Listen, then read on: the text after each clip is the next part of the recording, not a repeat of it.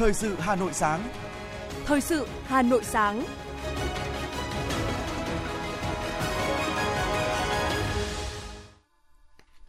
Bảo Nhật và Hồng Hạnh xin được đồng hành cùng quý vị thính giả trong 30 phút của chương trình Thời sự sáng nay, thứ ba ngày 16 tháng 8 năm 2022. Những nội dung chính sẽ được đề cập đến trong chương trình hôm nay.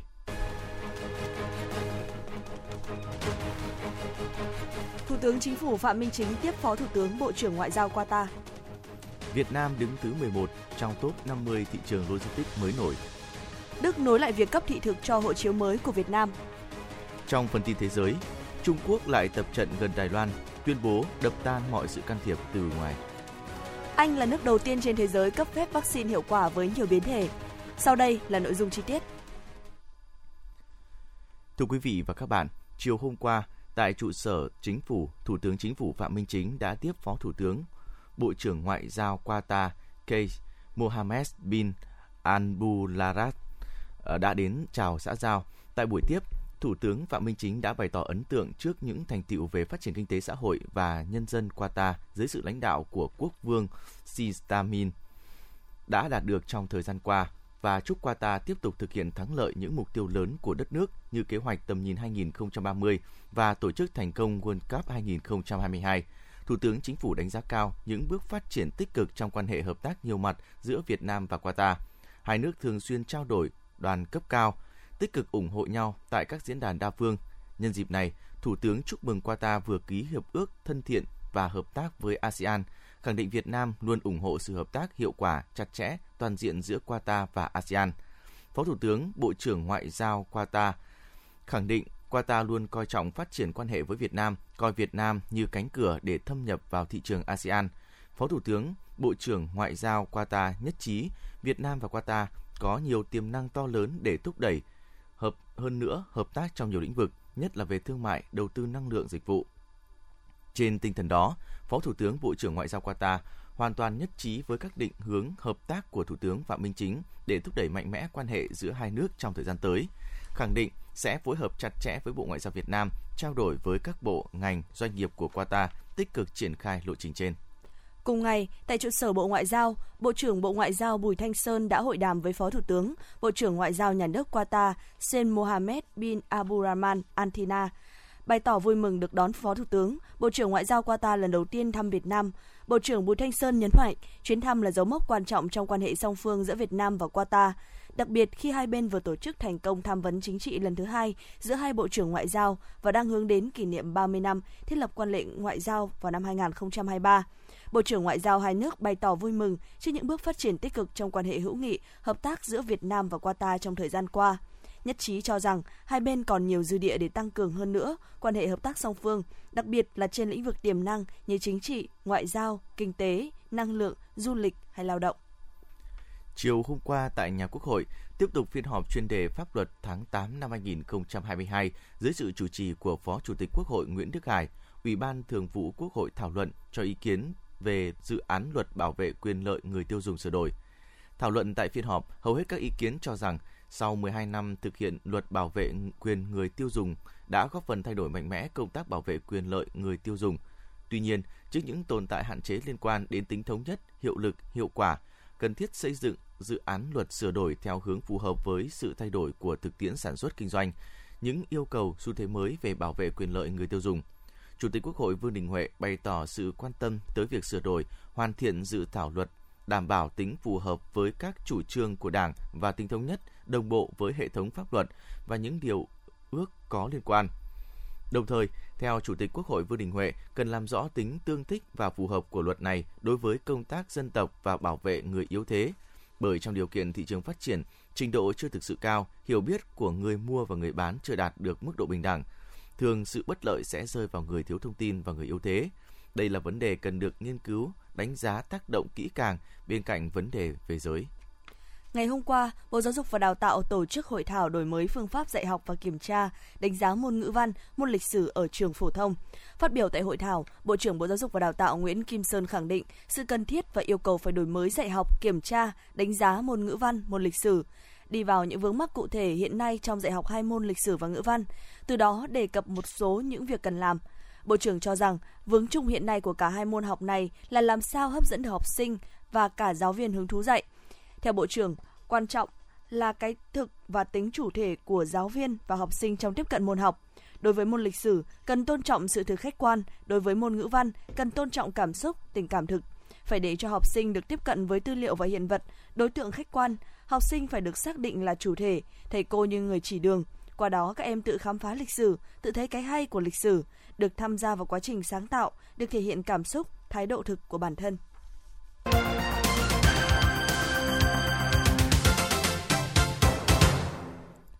Tiếp theo sẽ là một số thông tin kinh tế. Hội nghị kết nối doanh nghiệp sản xuất kinh doanh với các ngân hàng thương mại, Quỹ đầu tư phát triển thành phố Hà Nội năm 2022 do Sở Công Thương Hà Nội cùng một số đơn vị phối hợp tổ chức đã diễn ra chiều hôm qua. Sự kiện đã thu hút hơn 100 doanh nghiệp tham dự, bao gồm các đơn vị sản xuất sản phẩm công nghiệp chủ lực, thương mại tham gia chương trình bình ổn thị trường của thành phố, 43 chủ đầu tư các cụm công nghiệp và gần 20 ngân hàng thương mại. Bà Trần Thị Phương Lan, quyền giám đốc Sở Công Thương Hà Nội cho biết, thông qua hội nghị, đơn vị này mong các ngân hàng, các quỹ sẽ có mối liên kết trao đổi thông tin, hỗ trợ tối đa cho các doanh nghiệp trong tiếp cận các nguồn vốn vay ưu đãi. Cùng với đó, các doanh nghiệp sản xuất kinh doanh chủ động, nhanh chóng tiếp cận khai thác và tận dụng được nhiều hơn các nguồn vốn đáp ứng nhu cầu phát triển sản xuất kinh doanh. Các hội và các hiệp hội doanh nghiệp phát huy hơn nữa vai trò cầu nối của doanh nghiệp với các tổ chức tín dụng.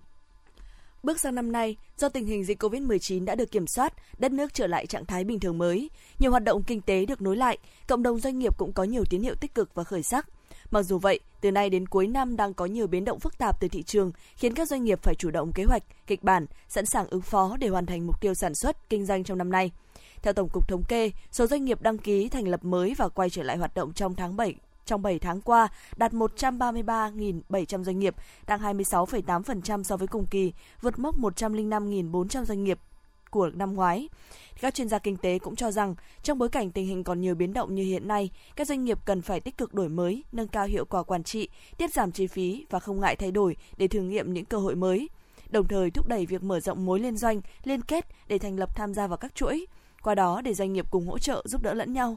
Điều quan trọng hơn là cần chú trọng đào tạo chất lượng nguồn nhân, tập trung đầu tư sản xuất cũng như nâng cao chất lượng nâng cao năng suất lao động, qua đó để giảm được giá thành, giảm chi phí, tiến tới nâng cao năng lực cạnh tranh mới, giúp cho doanh nghiệp phát triển bền vững. Việt Nam đứng thứ 11 trong top 50 thị trường logistics mới nổi, theo bảng xếp hạng vừa được nhà cung cấp dịch vụ vận tải và hậu cần kho vận Agility công bố. Trong số các nước ASEAN, Việt Nam chỉ đứng sau Indonesia và Malaysia, Thái Lan, vượt lên Philippines, Myanmar và Campuchia. Dù gặp khó khăn trong đại dịch, ngành vẫn phát triển nhờ việc tận dụng hiệu quả của các doanh nghiệp trong các hiệp định thương mại tự do. Cùng với đó, sự tăng trưởng kinh tế, sản xuất và tiêu dùng trong nước, sự bùng nổ thương mại điện tử đã mang lại những cơ hội thực sự cho ngành. Chiều hôm qua tại Hà Nội, Tổng công ty Bưu điện Việt Nam Vietnam Post đã chính thức khai trương trung tâm vận chuyển và kho vận khu vực phía Bắc cùng hệ thống chia chọn tự động công nghệ Crossbelt hiện đại nhất hiện nay.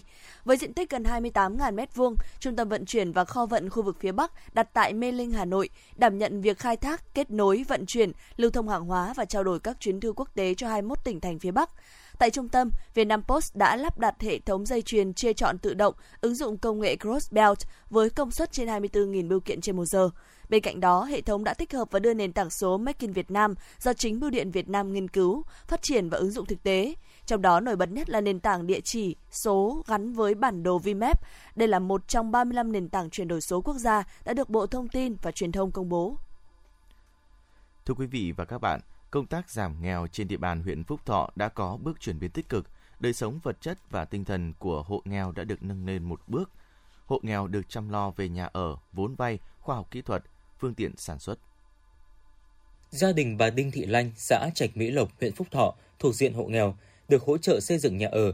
Đến nay, gia đình bà đã có cơ người khang trang, chăm lo phát triển kinh tế. Bà Đinh Thị Lanh chia sẻ. Được đảng, nhà nước, mới lại ở chính quyền nữa thì giúp đỡ cho gia đình chúng tôi là được một ngôi nhà.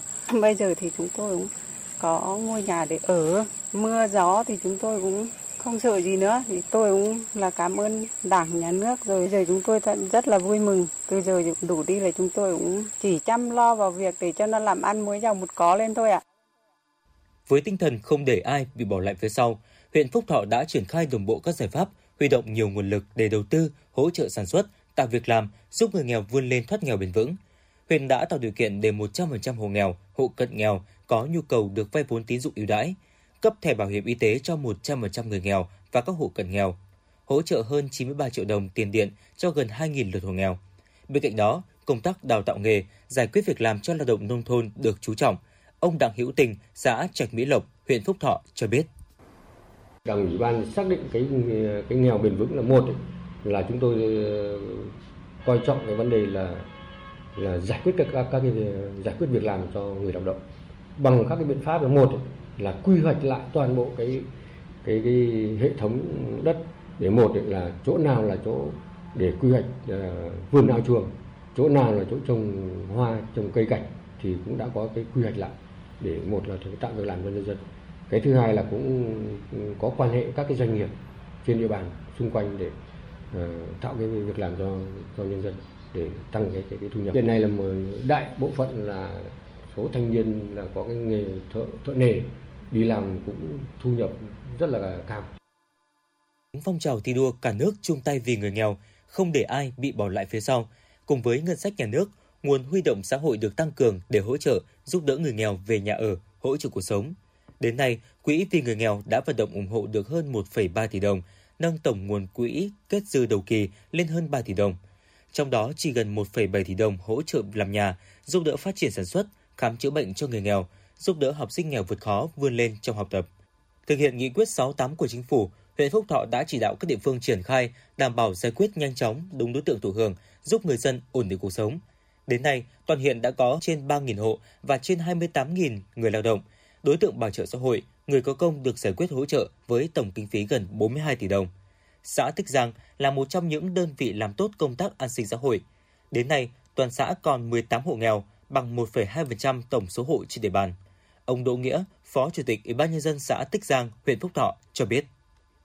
Ờ, về cái ờ, chăm lo hỗ trợ người nghèo là địa phương thì có cái quỹ ngày vì người nghèo. Từ cái quỹ đấy thì trích hỗ trợ cho người nghèo rồi xây nhà đại đoàn kết, rồi hỗ trợ đối tượng khó khăn, trẻ em có hoàn cảnh khó khăn. Tích giang làm cái này rất là tốt. Là năm nào cũng gần như đứng top đầu của huyện về cái công tác hỗ trợ giúp người nghèo, xây dựng nhà đại đoàn kết. Ngoài ra địa phương còn có một cái hội thiện nguyện xây dựng thì địa phương là ba năm gần đây là năm nào cũng xây cho tích giang có năm, hai cái nhà đại đoàn kết đấy và hỗ trợ thì khoảng 50 triệu. Địa phương thì trích ra khoảng 50 triệu các đoàn thể. Khi mà nhận nhà trao nhà đấy thì các đoàn thể lại đến động viên hỗ trợ. Từ đấy là cũng tạo cái thuận lợi. Nhân dân rất tin tưởng phấn khởi. Với những nỗ lực của các cấp các ngành địa phương, đơn vị, nhiều năm vừa qua, bên cạnh việc duy trì tốc độ phát triển ổn định về kinh tế, công tác an sinh xã hội của huyện Phúc Thọ được đảm bảo, đời sống vật chất và tinh thần của người có công, người nghèo, các đối tượng yếu thế được cải thiện rõ rệt. Vì vậy, việc đảm bảo an sinh xã hội đã góp phần tạo lòng tin của nhân dân đối với Đảng, Nhà nước, đồng thời giữ vững sự ổn định chính trị, trật tự an toàn xã hội trên địa bàn.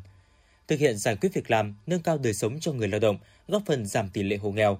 Ngoài các giải pháp hữu hiệu thì việc liên kết với các doanh nghiệp, đơn vị để nhà tuyển dụng, người lao động tìm kiếm thị trường, tạo cơ hội cho người lao động có công ăn việc làm ổn định cũng là giải pháp cơ bản góp phần giảm nghèo bền vững trên địa bàn huyện Phúc Thọ trong những năm tới.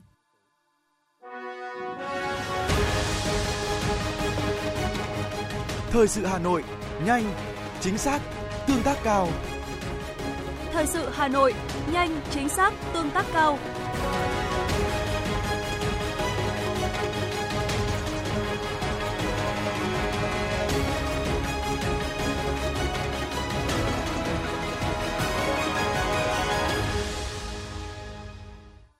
Ban Quản lý Lăng Chủ tịch Hồ Chí Minh vừa có thông báo tới các cơ quan, tổ chức, đoàn thể chính trị, xã hội, nhân dân và người nước ngoài về việc tổ chức lễ viếng Chủ tịch Hồ Chí Minh sau thời gian tạm ngừng để làm công tác bảo dưỡng tu bổ định kỳ năm 2022. Theo đó, Lăng Chủ tịch Hồ Chí Minh đã hoàn thành công tác bảo dưỡng, tu bổ định kỳ năm 2022. Lễ viếng Chủ tịch Hồ Chí Minh sẽ được tiếp tục tổ chức từ ngày hôm nay, 16 tháng 8 năm 2022 hơn 1,2 triệu lao động đã nhận hỗ trợ tiền thuê nhà theo quyết định số 08 của Thủ tướng Chính phủ.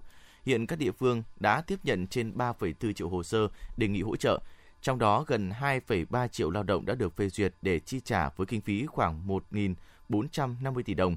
Một số địa phương đã hoàn thành chi trả 100% cho người lao động là Sơn La, Đắk Nông, Ninh Thuận và Bạc Liêu. Hà Nội là đang thực hiện khá nhanh việc giải ngân tiền thuê nhà đạt trên 62% kế hoạch. Bộ Ngoại giao Đức ngày hôm qua đã gửi công hàm cho Đại sứ quán Việt Nam tại Đức, thông báo phía Đức sẽ tạm thời công nhận mẫu hộ chiếu mới có bị trú nơi sinh của Việt Nam, đồng nghĩa với việc Đức sẽ cấp thị thực vào mẫu hộ chiếu mới và cho phép nhập cảnh Đức với mẫu hộ chiếu mới này.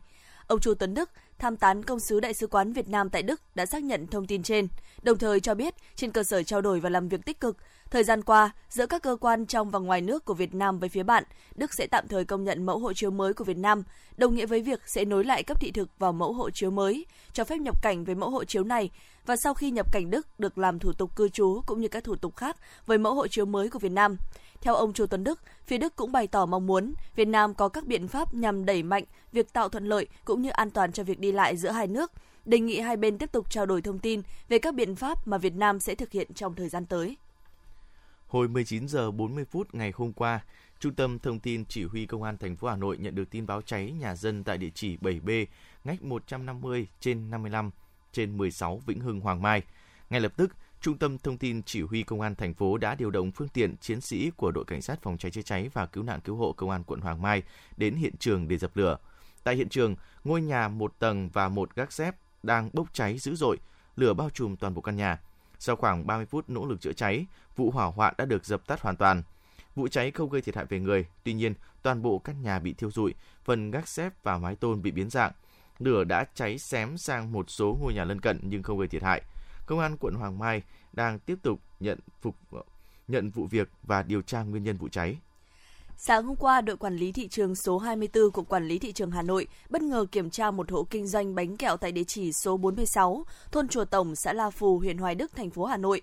Tại thời điểm kiểm tra, tại cơ sở trên đang bày bán hàng hóa là 10.800 chiếc bánh trung thu có nhãn ghi bằng tiếng nước ngoài đựng trong các thùng các tông. Theo giá niêm yết tại cửa hàng, một chiếc bánh có giá là 2.500 đồng trên một chiếc.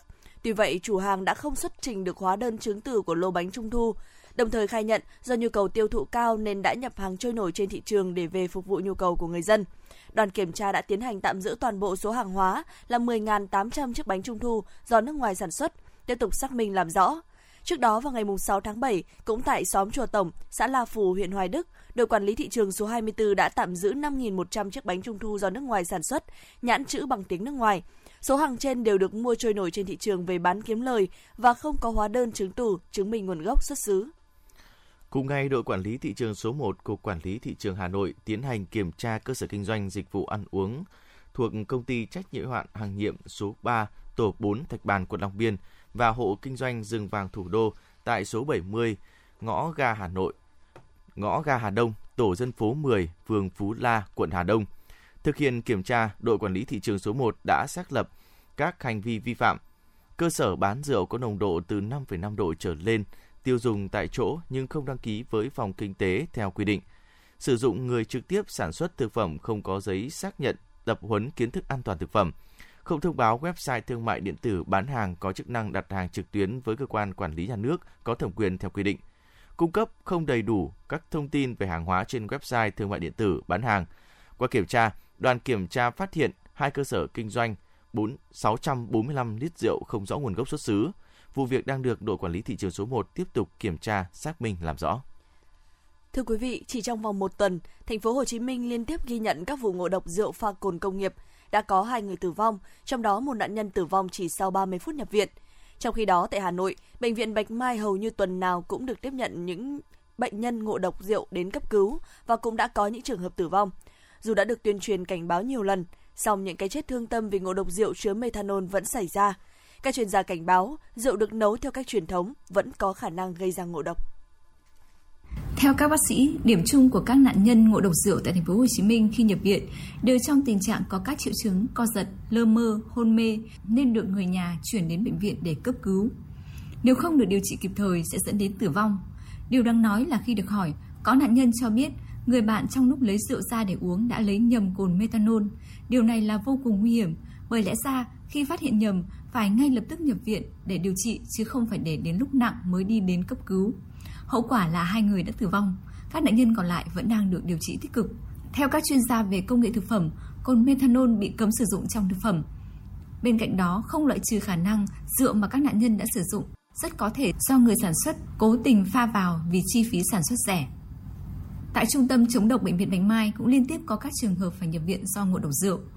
Bà Nguyễn Thị Trường và bà Nguyễn Thị Dần, người nhà bệnh nhân cho biết.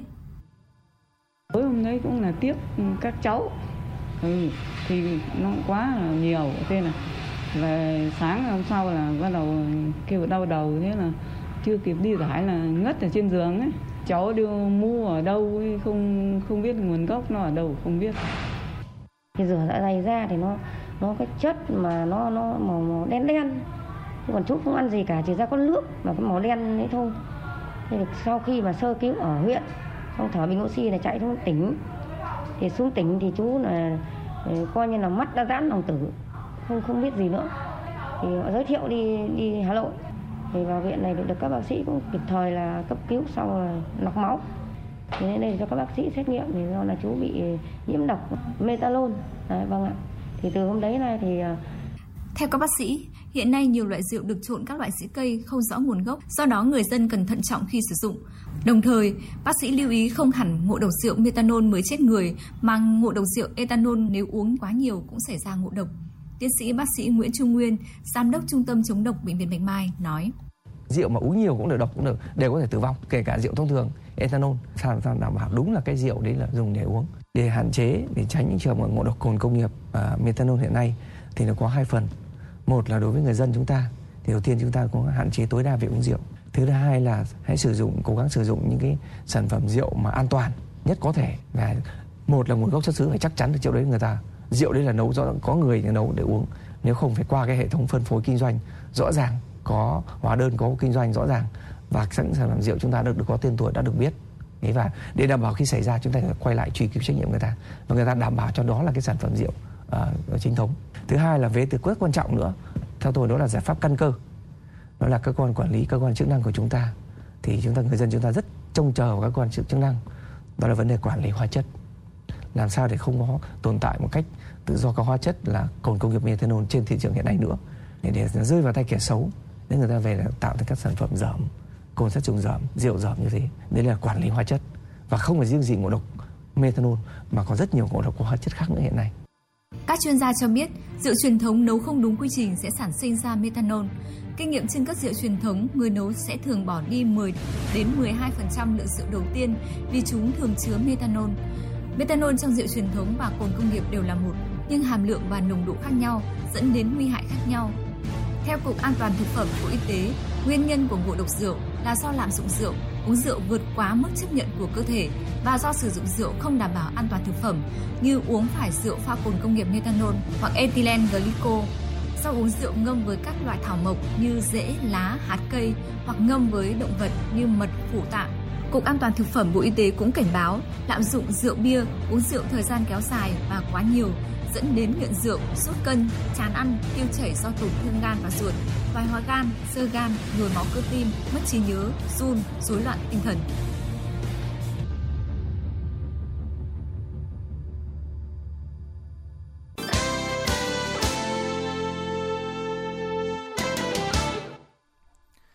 Xin chuyển sang phần tin thế giới. Ngày hôm qua, quân đội Trung Quốc thông báo tiếp tục tập trận gần Đài Loan, trong khi Bộ Quốc phòng nước này tuyên bố sẽ đập tan bất kỳ sự can thiệp nào từ bên ngoài đối với vùng lãnh thổ chờ thống nhất này. Đây là động thái mới nhất của Trung Quốc sau khi một nhóm nghị sĩ Mỹ tới thăm và gặp lãnh đạo vùng lãnh thổ Đài Loan. Chiều cùng ngày, người phát ngôn Bộ Ngoại giao Trung Quốc Uông Văn Bân một lần nữa kêu gọi Washington xử lý các vấn đề liên quan đến Đài Loan một cách thận trọng và thỏa đáng nhằm tránh gây thêm tổn hại cho quan hệ hai nước. Hàn Quốc hôm qua đã tổ chức lễ kỷ niệm 77 năm bán đảo Triều Tiên được giải phóng khỏi ách cai trị của phát xít Nhật. Nhân dịp này, Tổng thống Hàn Quốc đưa ra kế hoạch táo bạo hướng tới phi hạt nhân hóa bán đảo Triều Tiên. Phát biểu tại buổi lễ, Tổng thống Hàn Quốc Yoon suk yeol đã đề xuất nếu Triều Tiên ngừng phát triển vũ khí hạt nhân và chuyển sang phi hạt nhân hóa thực chất, Hàn Quốc sẽ thực hiện một kế hoạch táo bạo viện hộ viện trợ quy mô lớn lương thực và năng lượng cũng như giúp hiện đại hóa cơ sở hạ tầng của Triều Tiên. Quân đội Israel ngày hôm qua thông báo đã bịt một đường hầm dưới lòng đất của giải Gaza Palestine do lực lượng Hamas sử dụng để chuyển người và vũ khí vào lãnh thổ Israel. Hãng tin Reuters dẫn lời một người phát ngôn của quân đội Israel cho biết, đường hầm này được phát hiện trước cuộc xung đột với lực lượng thánh chiến Hồi giáo Palestine hồi tuần trước, nhưng nay mới công bố. Đại diện Hiệp hội Ngân hàng Litva Valeria Kigolen cho biết, kể từ ngày 15 tháng 8, ngân hàng Siêu ngừng tất cả các giao dịch thanh toán bằng đồng rúp của Nga. Sau đó, từ ngày 1 tháng 9, mọi giao dịch với khách hàng Nga sẽ bị đình chỉ. Theo đại diện của EC, việc ngân hàng CLU từ chối chấp nhận các khoản thanh toán quá cảnh này chỉ là quyết định của một ngân hàng cụ thể dựa trên nhận thức về rủi ro, chứ không phải là yêu cầu từ các lệnh trừng phạt của EU. Nền kinh tế Trung Quốc đã duy trì được xu hướng phục hồi trong tháng 7 vừa qua, với các chỉ dấu kinh tế lớn đều ghi nhận mức tăng trưởng ổn định bất chấp tình hình dịch COVID-19 trong nước và các đợt nắng nóng. Cục Thống kê Quốc gia Trung Quốc công bố số liệu cho thấy sản lượng công nghiệp của nước này đã tăng 3,8% so với cùng kỳ năm trước trong tháng 7. Doanh số bán lẻ hàng tiêu dùng của nước này đã tăng 2,7% so với cùng kỳ năm ngoái. Trong đó, doanh số bán hàng hóa như đồ trang sức và đồ gia dụng tăng mạnh.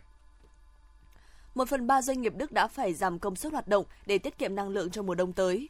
Tuy nhiên, nguy cơ cạn kiệt năng lượng vẫn là rất lớn khi tỷ lệ lấp đầy các kho dự trữ chiến lược tại Đức mới chỉ ở mức gần 75%, trong khi các nguồn cung đang ngày càng trở nên khó khăn.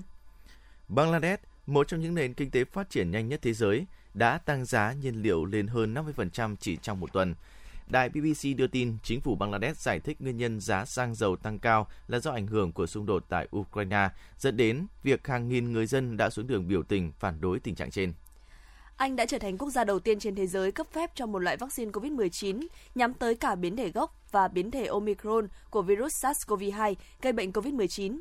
Cơ quan quản lý dược phẩm Anh MHRA đã cấp phép cho vaccine COVID-19 thể lưỡng trị do hãng dược phẩm Moderna của Mỹ phát triển dùng để tiêm mũi tăng cường cho người trưởng thành. Quyết định cấp phép được MHRA đưa ra dựa trên những dữ liệu thử nghiệm lâm sàng, cho thấy việc tiêm mũi tăng cường sử dụng loại vaccine trên có thể giúp kích hoạt phản ứng miễn dịch mạnh với cả biến thể gốc và biến thể Omicron dòng BA.1. Theo Liên Hợp Quốc, 1,1 triệu trẻ em dưới 5 tuổi ở Afghanistan sẽ có khả năng phải đối mặt với thực trạng suy dinh dưỡng nghiêm trọng nhất trong năm nay. Số trẻ suy dinh dưỡng nặng tăng gần gấp đôi trong một năm trở lại đây. Số trẻ em dưới 5 tuổi được đưa vào cơ sở y tế vì suy dinh dưỡng cấp tính đã tăng lên 28.000 vào tháng 3 năm nay, từ 18.000 vào tháng 3 của năm ngoái.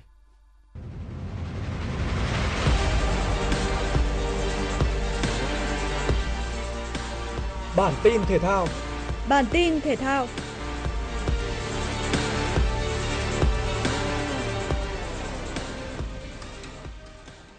Dù không thể lọt vào vòng playoff, Thăng Long Warrior đã có màn chia tay đẹp mắt VBA 2022 với chiến thắng ấn tượng trước đội bóng cùng thành phố là Hà Nội Buffalo tại Game 40 giải bóng rổ chuyên nghiệp Việt Nam. Sau 3 hiệp thi đấu giằng co, Thăng Long Warrior bất ngờ bứt phá ở hiệp thi đấu cuối cùng. Bộ tứ Holloman, Clayton Guzolet, Justin Zhang và Đặng Thái Hưng giúp đội khách ghi đến 29 điểm chỉ trong vòng 10 phút. Song song với đó, hàng thủ Warrior chơi hiệu quả để cầm chân đối phương. Đây là lời chia tay đẹp của nhà vô địch VBA năm 2017 với người hâm mộ sau mùa giải không như mong đợi. Đồng thời, cũng là lần đầu tiên trong lịch sử Thăng Long Warrior không dự bán kết VBA. Cặp bán kết đã lộ diện sau lượt trận cuối bảng B giải bóng đá nữ Cúp Quốc gia 2020. Trên sân Trung tâm Đào tạo bóng đá trẻ Việt Nam, các cầu thủ than khoáng sản Việt Nam nỗ lực để giành chiến thắng thuyết phục trước phong phú Hà Nam. Tiền đạo trẻ Nguyễn Thị Thúy Hằng mở tỷ số cho đội bóng đất mỏ, trong khi Nguyễn Thị Vạn là người ấn định chiến thắng 2-0 cho than khoáng sản Việt Nam. Trận đấu muộn diễn ra cùng ngày giữa Hà Nội 1 và thành phố Hồ Chí Minh 2 cũng khép lại với chiến thắng đậm 5-0 nghiêng về đội bóng thủ đô. Với kết quả này, trận bán kết 1 là cuộc đối đầu giữa thành phố Hồ Chí Minh và than khoáng sản Việt Nam, trong khi trận bán kết 2 là màn đọ tài giữa hạng Nội 1 và Thái Nguyên T&T. Hai trận bán kết sẽ lần lượt diễn ra vào lúc 16 giờ và 19 giờ ngày 18 tháng 8 tới. Tham dự giải vô địch tân bóng nghệ thuật quốc tế Super Bowl 2022 trên cương vị là đại diện của Việt Nam.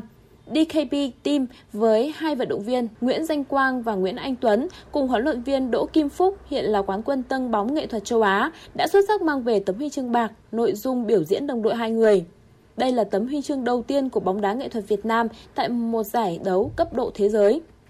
Không điểm cùng vị trí cuối cùng trên bảng xếp hạng, Manchester United hiện là đội bóng thi đấu thất vọng nhất trong giai đoạn đầu tiên tại Premier League mùa giải 2022-2023. Dù mới chỉ hai vòng đấu trôi qua, nhưng người hâm mộ đã bắt đầu quan tâm đến khả năng bị sa thải của huấn luyện viên Erik ten Hag. Theo nhận định của các chuyên gia, Erik ten Hag là nhà cầm quân có tỷ lệ bị sa thải cao thứ 3 tại giải Ngoại hạng Anh lúc này, chỉ đứng sau huấn luyện viên Hasenhut của Southampton và Frank Lampard của Everton. Cơn ác mộng của Quỷ Đỏ thành Manchester có thể sẽ chưa khép lại khi sau đây hơn một tuần họ có chuyến làm khách đến sân của Liverpool tại vòng 3 giải Ngoại hạng Anh. Dự báo thời tiết khu vực Hà Nội ngày hôm nay 16 tháng 8. Vùng núi Ba Vì Sơn Tây, ngày nắng, cao nhất 34 độ, đêm không mưa, thấp nhất 24 độ. Ngoại thành từ Phúc Thọ tới Hà Đông, ngày nắng nóng, cao nhất 35 độ, đêm không mưa với nhiệt độ thấp nhất là 25 độ. Phía Nam từ Thanh Oai, Thường Tín đến Ứng Hòa, chiều tối có lúc có mưa rào và rông, ngày nắng, cao nhất 35 độ, thấp nhất 25 độ. Mê Linh, Đông Anh, Sóc Sơn, đêm không mưa, ngày nắng, cao nhất 34 độ, thấp nhất 24 độ. Trung tâm thành phố Hà Nội, chiều tối có lúc mưa rào và rông, ngày nắng, cao nhất 35 độ, nhiệt độ thấp nhất là 25 độ. Quý vị và các bạn vừa nghe chương trình thời sự của Đài Phát thanh và Truyền hình Hà Nội. Chỉ đạo nội dung Nguyễn Kim Khiêm, chỉ đạo sản xuất Nguyễn Tiến Dũng, tổ chức sản xuất Trà My, đạo diễn Kim Oanh, phát thanh viên Hồng Hạnh Bảo Nhật cùng kỹ thuật viên Kim Thoa thực hiện. Xin chúc quý vị thính giả một ngày mới thật nhiều năng lượng và niềm vui. Hẹn gặp lại quý vị trong chương trình thời sự buổi trưa hôm nay.